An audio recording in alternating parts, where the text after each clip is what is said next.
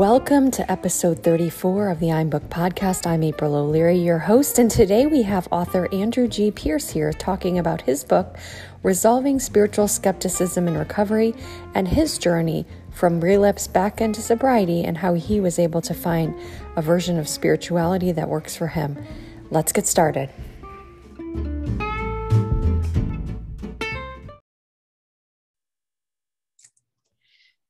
Welcome to the I'm Book podcast. I'm April O'Leary, and I'm so excited. I've got Andrew Pierce here with me today, who is the new author of Resolving Spiritual Skepticism in Recovery, Putting the Universe to Work for You. And he is an author that you absolutely need to hear from and follow.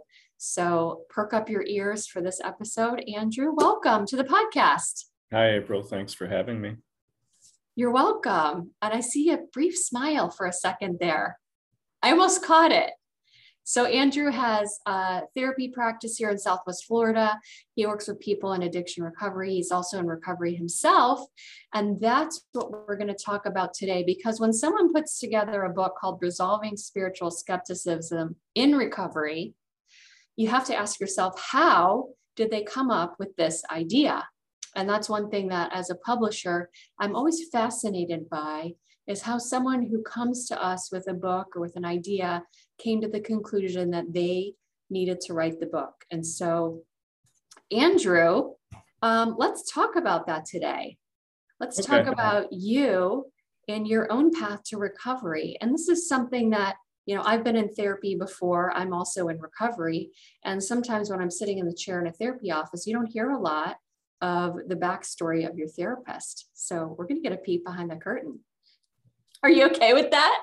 Yeah, no, I'm I'm all over that. That's fine because all I'm right. just like everybody else that comes through my office. I specialize in addiction therapy, and so my story makes it easier to relate with my clients. You know, so that's great. So tell me a little bit of your trajectory in um, active addiction and where it took you which mm-hmm. you share a little bit in the book, but you can give the, the listeners here a peek behind that um, story if you wouldn't mind. Sure. Um, you know, when I look back, um, if I didn't have the understanding that I do now about how people, uh, I guess, how addiction works, and before they pick up that first drink or smoke that first joint, I would never uh, have imagined that anything unusual was going on, except that I liked uh, smoking. I think I started drinking and smoking pot when I was 13. Um, my folks were uh, upstanding, you know, pillars of the community. My dad in a small town in central Wisconsin. Uh, uh, my dad was an attorney. Uh, my mom was uh, sort of the community liaison to, you know, engage socially with everybody and uh, make sure that people knew who he was. And uh, you know, seems like a, a, pretty good, pretty good deal. Looking back, I think you know they were he was pretty busy, and so, and I had ADD as a kid, and so one of the things that my folks always used to uh, say was that uh, that I'm sure their parents told them that, and this was back in the day. But uh, they said, well, children are to be seen and not heard, right? Because mm. they didn't want people, you know, they wanted they wanted their peace and quiet. And so, of course, a kid with ADD is falls outside the realm of that spectrum. And so you can imagine that anybody with ADD, and I talk about this in the book because there's a strong correlation between ADD and addiction, um, you know, is going to get some pretty negative feedback along the way. And so if your folks are kind of uh, tend to be perfectionist or judgmental, uh, that kind of set the stage, I think, so that when I got to be 13 and had that first drink or that first hit of pot, it was a tremendous relief compared to whatever my normal background level of stress was, which was just normal to me. So mm-hmm. I think you know that type of stuff sets the stage for a lot of people there there's uh, always a tremendous sense of relief.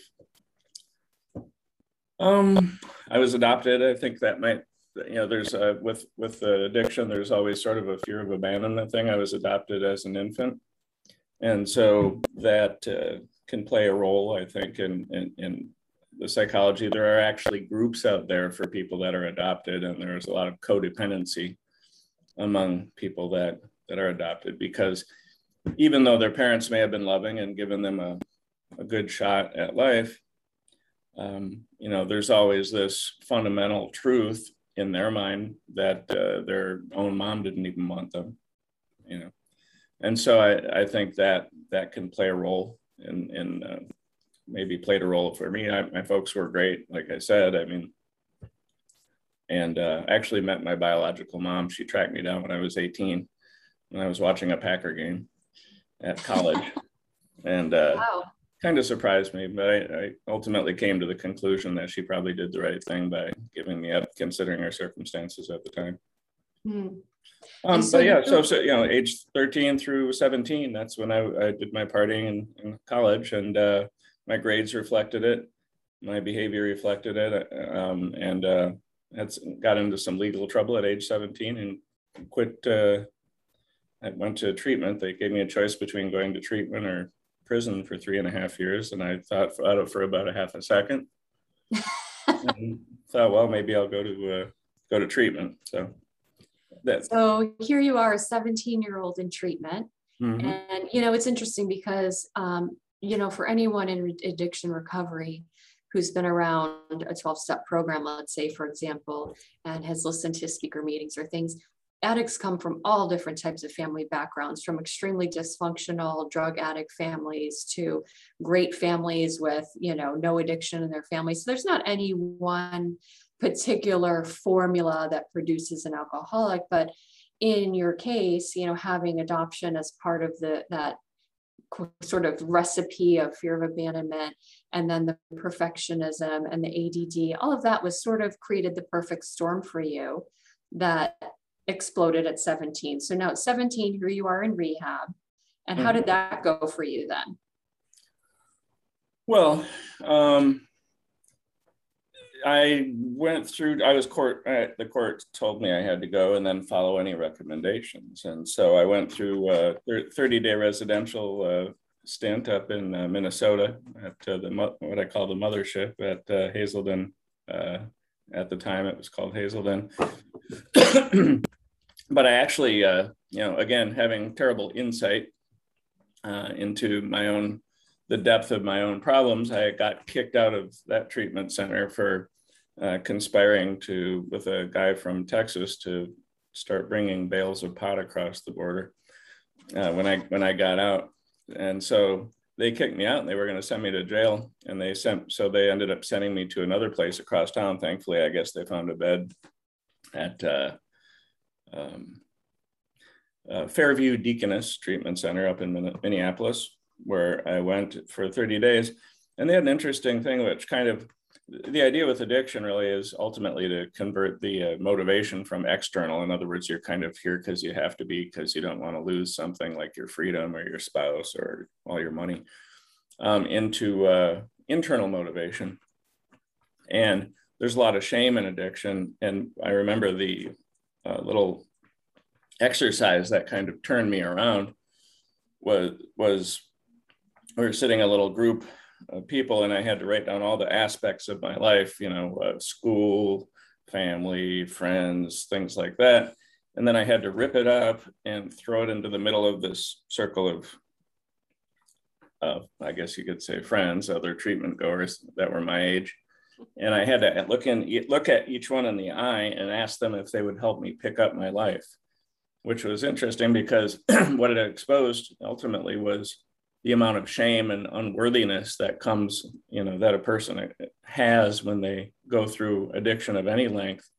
And that was really hard to do. And so it was quite an aha moment when each of them, one by one, said yes. And then they helped me pick up the pieces and put it back together so you know that was a real uh, when i realized i guess that i didn't have that i had some that people thought i was okay i guess maybe that was a turning point for me and i stayed sober for 13 years after that so now 13 years is a long time to stay sober mm-hmm. one day at a time I, I heard early on in my own sobriety mm-hmm. that uh, somebody heard they heard a speaker meeting where someone said um, they got 30 um, 30 years of sobriety and they said they couldn't believe that it was you know like but every single day for 30 years you know like there had to be some breaks in between because uh, when you're new and you're trying to get 30 days i mean that mm-hmm. even seems like a long time much less a year five years 13 years or whatever. So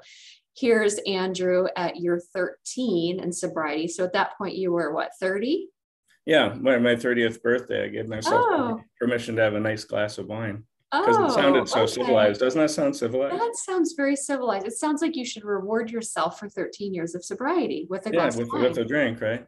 So but, how did that go for you? well, I, then I had an 18 year run of, of, of uh, alcohol and substance use and other things uh, that caused me to, you know, lose my business, my family, uh, pretty much everything.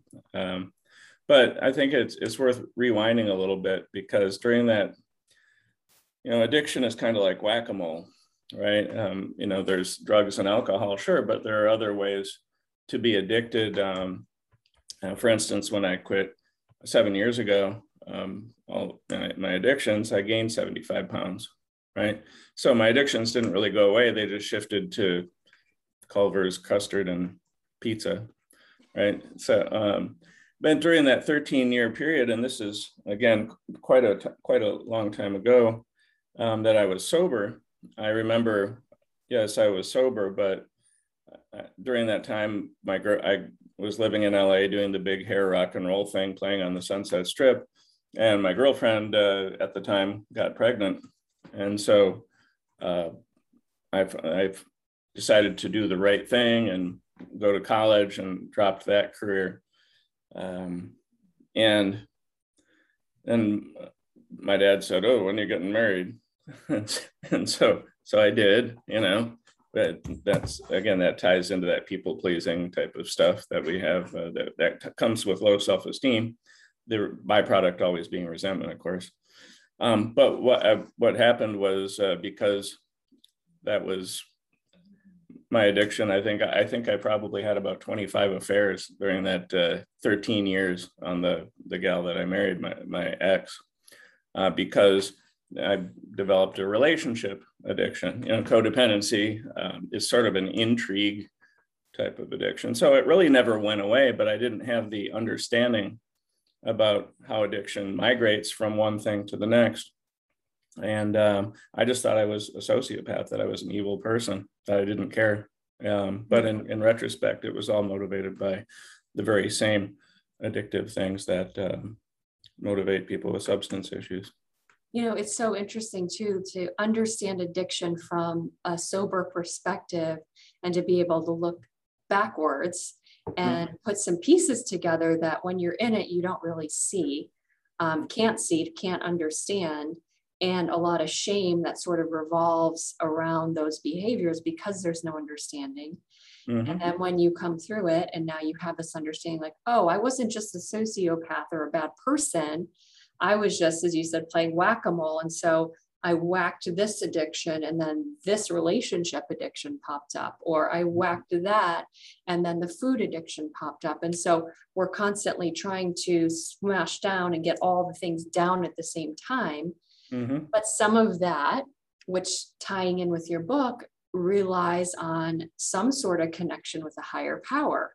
And mm-hmm. that's why in the 12 step world, if you, you know, as a listener have ever embarked on a recovery journey of your own, or you have a friend or a family member who's gone into any sort of a 12 step recovery, there's a large component of that that has this language around a higher power of your understanding. Mm-hmm. Um, it doesn't term it in the sense of this is the one God you have to believe in, or the one religious text we follow, or convert and be this. It gives a wide path. Mm-hmm. But even still, a lot of people have trouble with that wording and that sort of anchor that we need as um, a way to combat this whack a mole process. And so now, after your 18 year run, um, mm-hmm. in which you experienced a lot of consequences and mm-hmm. found out that sobriety was probably the better choice for you. Mm-hmm. Um, how did you finally come number one come back into recovery what was that moment of clarity for you and then secondly what was sort of the struggle of this higher power concept okay well let me answer the second question first because i think that's easier um, you know in during the time that i was um, sober and even into the time i think in the 90s it must have been there was a a movement. I figured I, I, I felt again going back that my behavior was atrocious. I couldn't guarantee my behavior. Basically, was the bottom line. Mm-hmm. Um, and so that's a terrible place to be. And so this that was right about the time this Promise Keepers movement came around in the ah, 90s. I remember Promise Keepers. Yeah. yeah. It was sort of a men's movement and it was it was kind of neat actually. Um, you know, because it was about men being accountable for their behaviors and so on. I, I, suspect that most of them didn't probably have addictions, probably the same percentage that did. But what was frustrating for me is I'd sit around and these guys would talk about how they overcame their behavioral issues. Uh, you know, could could be relating to like women or or what have you, and uh, I, it just increased my shame, and and so um, I remember uh, going to one of those stadium things and um, and and the million man march right? And and and you know sort of committing myself to the conventional higher western higher power of christian god and figured okay that'll fix it and even though i didn't know what it was i just thought it was a bad person um, and uh, well it didn't and so i think that's where i, I started developing a sense of hopelessness and uh, and and uh, contempt right? And then I started getting rather mocking, I think, about that whole, um, pretty much any organized religion. And there's plenty of people that you can latch on to that will criticize you know, religion and spirituality, and that's fine. And I certainly did because it suited my purposes. Mm. Uh, I, I couldn't change my behavior, which was leading up to you asked about the, uh, you know, how did I get sober this time and, and kind of get this figured out um, I, about seven years ago, I had uh, been, you know, I'd gone, I, I jumped in with both feet over the last 18 years, um, during during which time then I lost my family, uh, my business. I had a corporate retirement plan consulting firm with millions of dollars under management. And I was shaken and bacon. I was on the road a lot, and I, I this was during the time that I'd started drinking, so I had time on my hands, money in my pocket and eventually it just as a pie chart drinking and took over more and more and more of my life um, i was still uh, you know when i was on the road i was having a good time in a lot of different ways and eventually uh, I get, went through a divorce in 04 my daughter at, at that time you know i, I let a uh, let one of the affairs out of the bag because I was running out of money. I could see that there was a tra- the train that I was on, but I still again didn't understand anything except that I was uh, not a good person. Um, so I I cut I let let one of the affairs public so that my wife would have an easy way to say, well, yeah, he's just an ass, and she wouldn't have to go into any great detail. Um, well, my daughter didn't take that well. She was 15, and my son was uh, three years younger.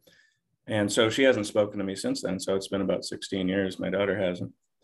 So it, it had a, an, a I, you know, I felt like I was doing something benevolent, right? By get, leaving them a life raft, you know, the, which was pretty substantial, get him through college, the house. And I just was homeless for a little while.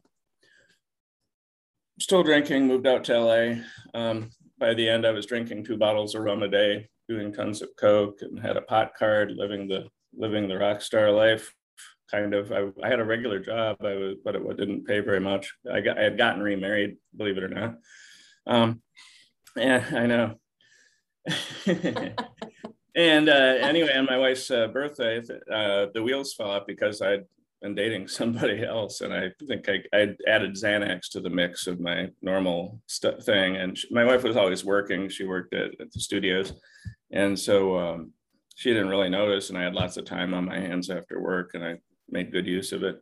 Um, eventually, I came home one night and uh, on, on her birthday, and kind of let the cat out of the bag, and the next morning, I got a call that said, you know, you're,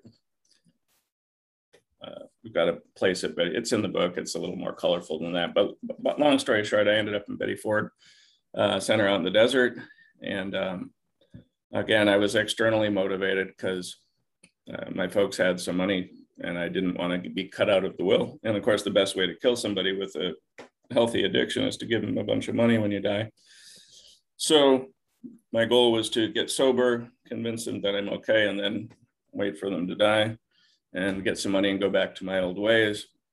But my therapist, who is a smart guy, Mike Potter, um, after a couple of weeks, and I started developing the understanding that I could stop, you know, using and, and drinking. And the technology had come a lot further too, as far as understanding behavioral addictions and stuff like that. Um, he said, you know, uh, Andrew, what what could you accomplish if you if you knew you could get out of your own way? You know, and uh, I thought that was a fascinating question because I started to believe that I could do stuff and that I could guarantee my behavior.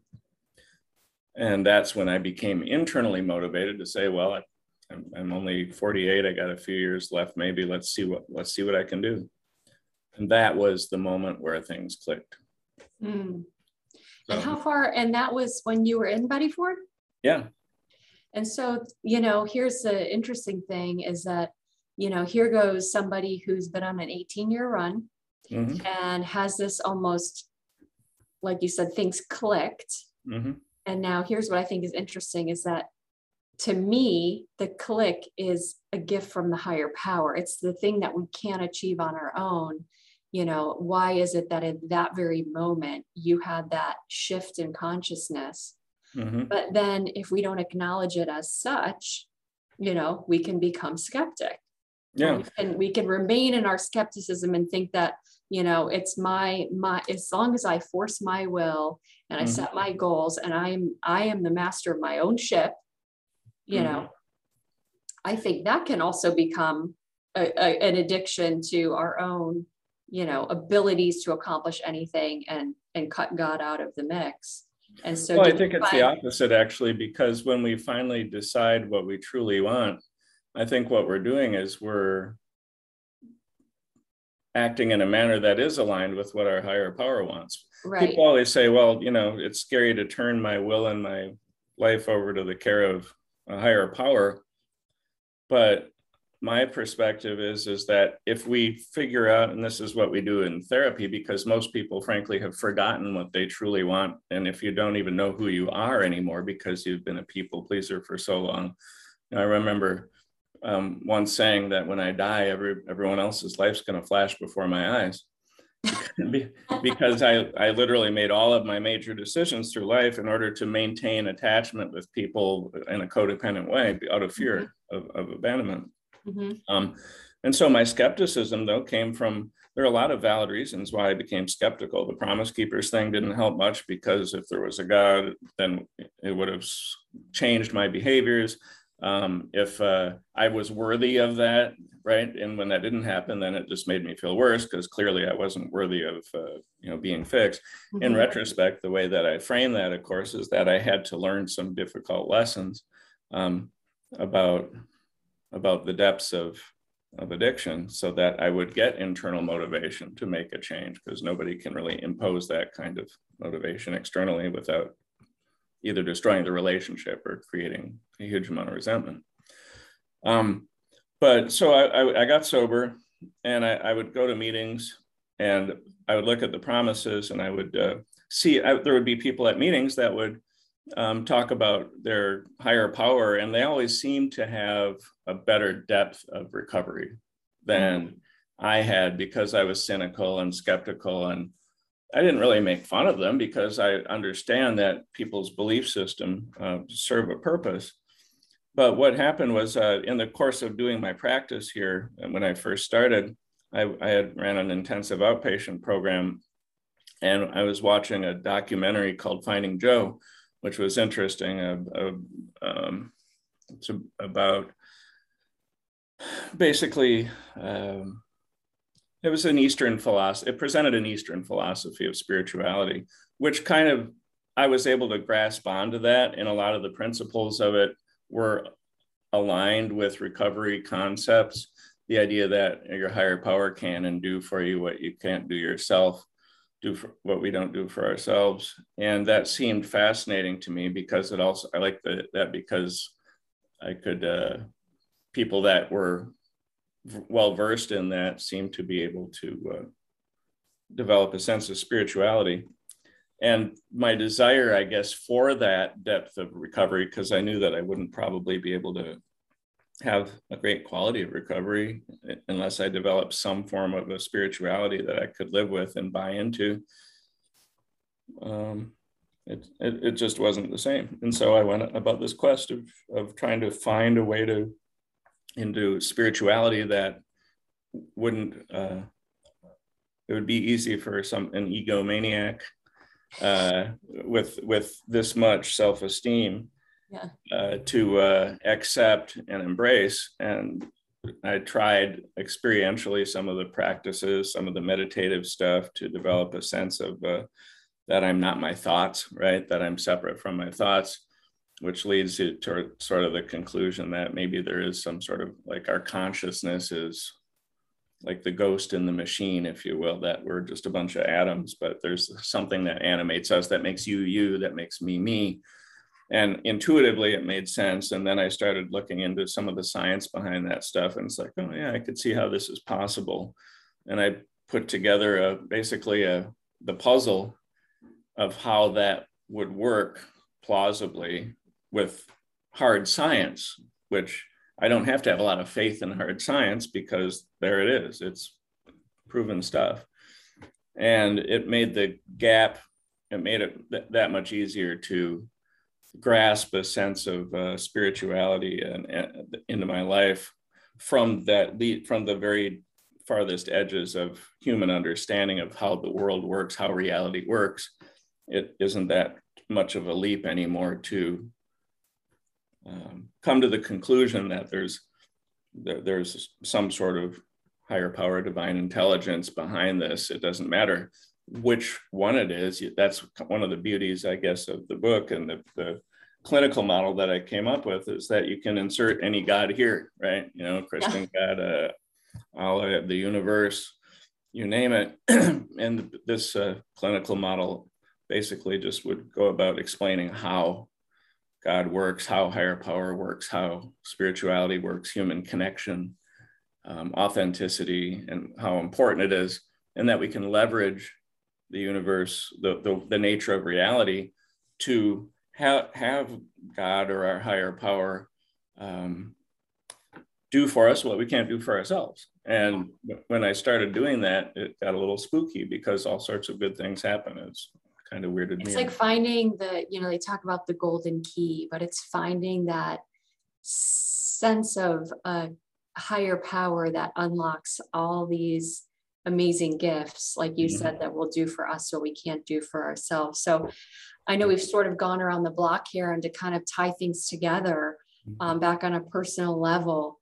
Um, how would you say that, you know, your quest for spiritual understanding through you know quantum theory and all you know all of the things you present in the book which mm-hmm. you know if you have um, any interest in spirituality and recovery and you're listening to this right now this book is a must read i'll tell you because not only has andrew put so much um, research and dedication into the book but there is a whole arsenal of videos and complementary digital materials that he's provided to help you understand spirituality in a way you may have never thought about it before.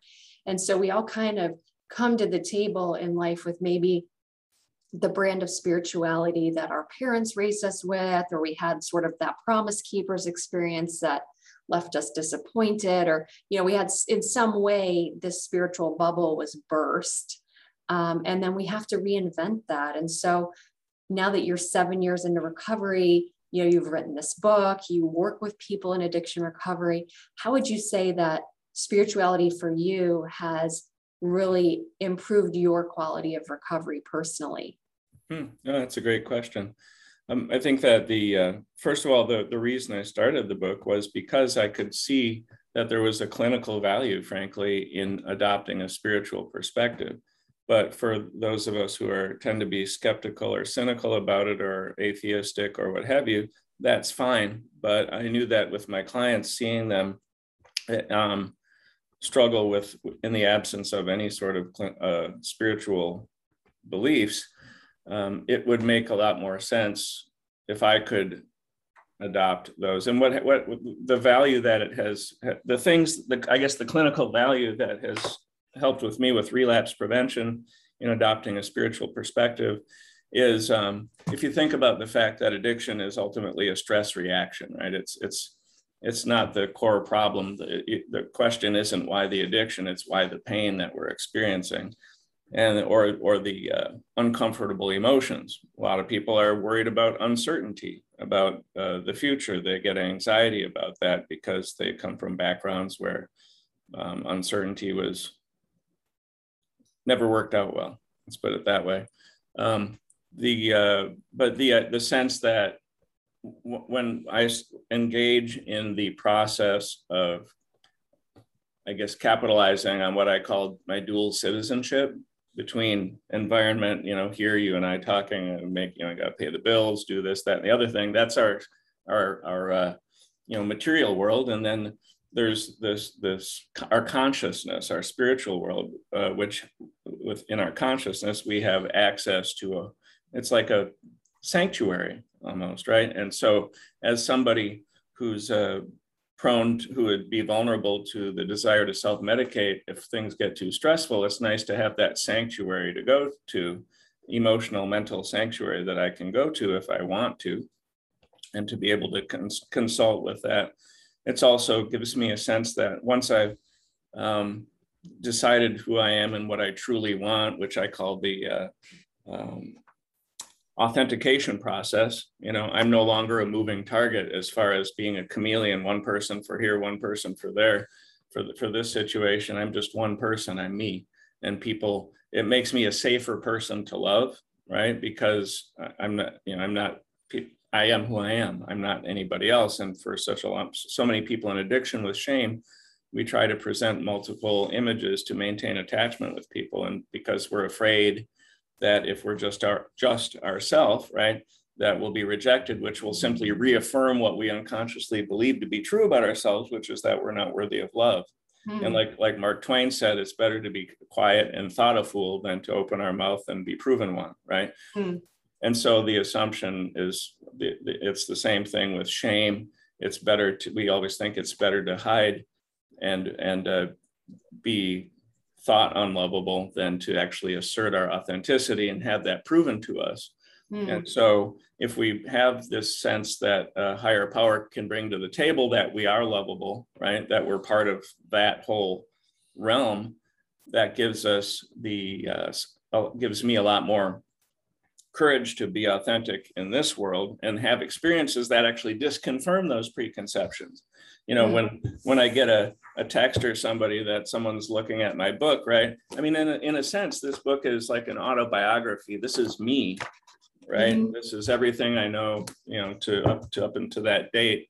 And um, so when somebody buys it in australia that i've never met um, or um, i get you know reviews online I, I, mean, I take it very personally in a positive sense, but I also am smart enough now to know that I don't have to hit if somebody has something critical to say, which I haven't heard yet, but they're, they're probably just not talking about it.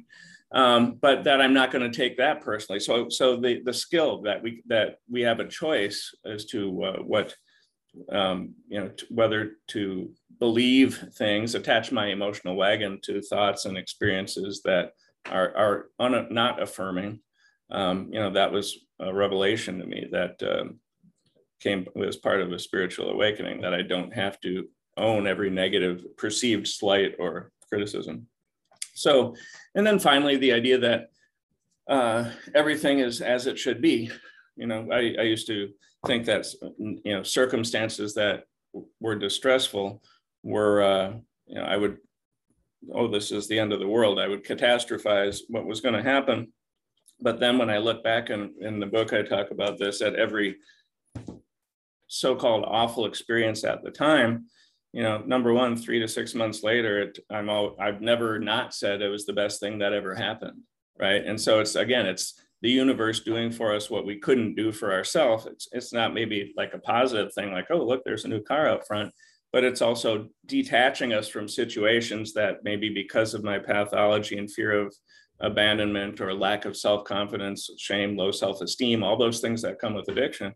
That's the universe removing us from situations and i've always i've never not been put into a better situation where had i not gone through that negative experience um, you know i was not put as long as i'm breathing i, I always end up in a better spot mm-hmm. same thing with all of my clients and that's valuable because um, from a clinical perspective now when i look at if i'm going through a hard time in real life in real time why do I want to get upset now and then wait three months to feel like it was the best thing that ever happened? I can know it right now. It's the best thing that's ever happening to me. I just don't know what the outcome is. Right. I love so that. having that that faith, if you will, that after experience after experience after experience, that's how I build faith in my conception of a higher power. Yeah.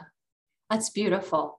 And you know, it's a great way to sort of tie this up is that, you know, when you have this connection to higher power and you know that for, based on past experiences and things happening that, you know, saying God is doing for you what you cannot do for yourself, that in the midst of what would have normally caused the stress response, which would have made us turn to our addiction of choice, now when we get into that stress response space, we can remove ourselves. And one thing that I like to think about is having an element of curiosity like, this is interesting. I wonder how this is going to turn out.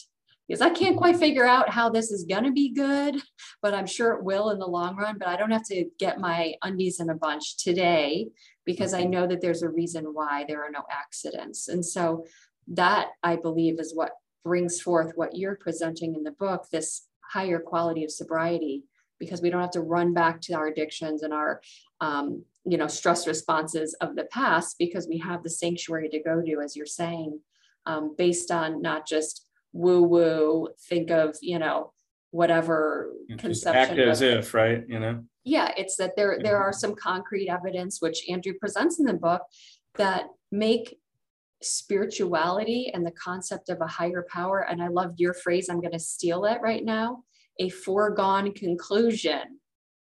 I've heard you say that many times. Mm-hmm. So spirituality does, doesn't have to be this act as if, pretend, you know, it can be something that is a concrete working part of your consciousness. And so this book is revolutionary. Um, I can say that as someone in recovery, but also as a publisher who works with a lot of different authors. Um, Resolving Spiritual Skepticism in Recovery, I think, should be on everyone's shelf um, even if they're not in recovery, can help you really improve your own conscious connection to the universe, put the universe to work for you.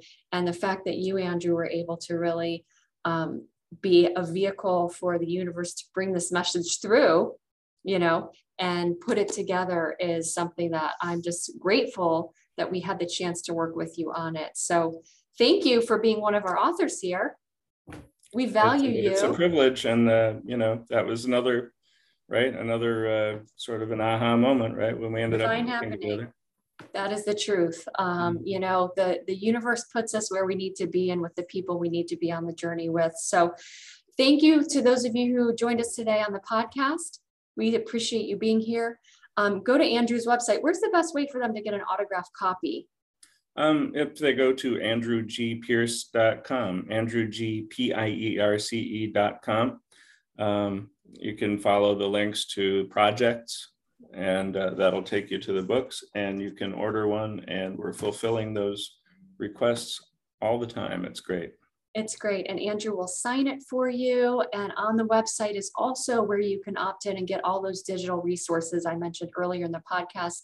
Um, as you go through this book, you'll see various icons that are going to direct you to that digital toolkit that's going to really make this book interactive for you. So thank you, Andrew, for your time today. Thanks, thank you for the gift that you have brought into the world. We so appreciate it. And his link to the book and to our website, o'learypublishing.com, are going to be in the show notes. So we hope that you will engage there. And we look forward to seeing you on our next podcast. Have a great day, all of you. Thank you. Bye now.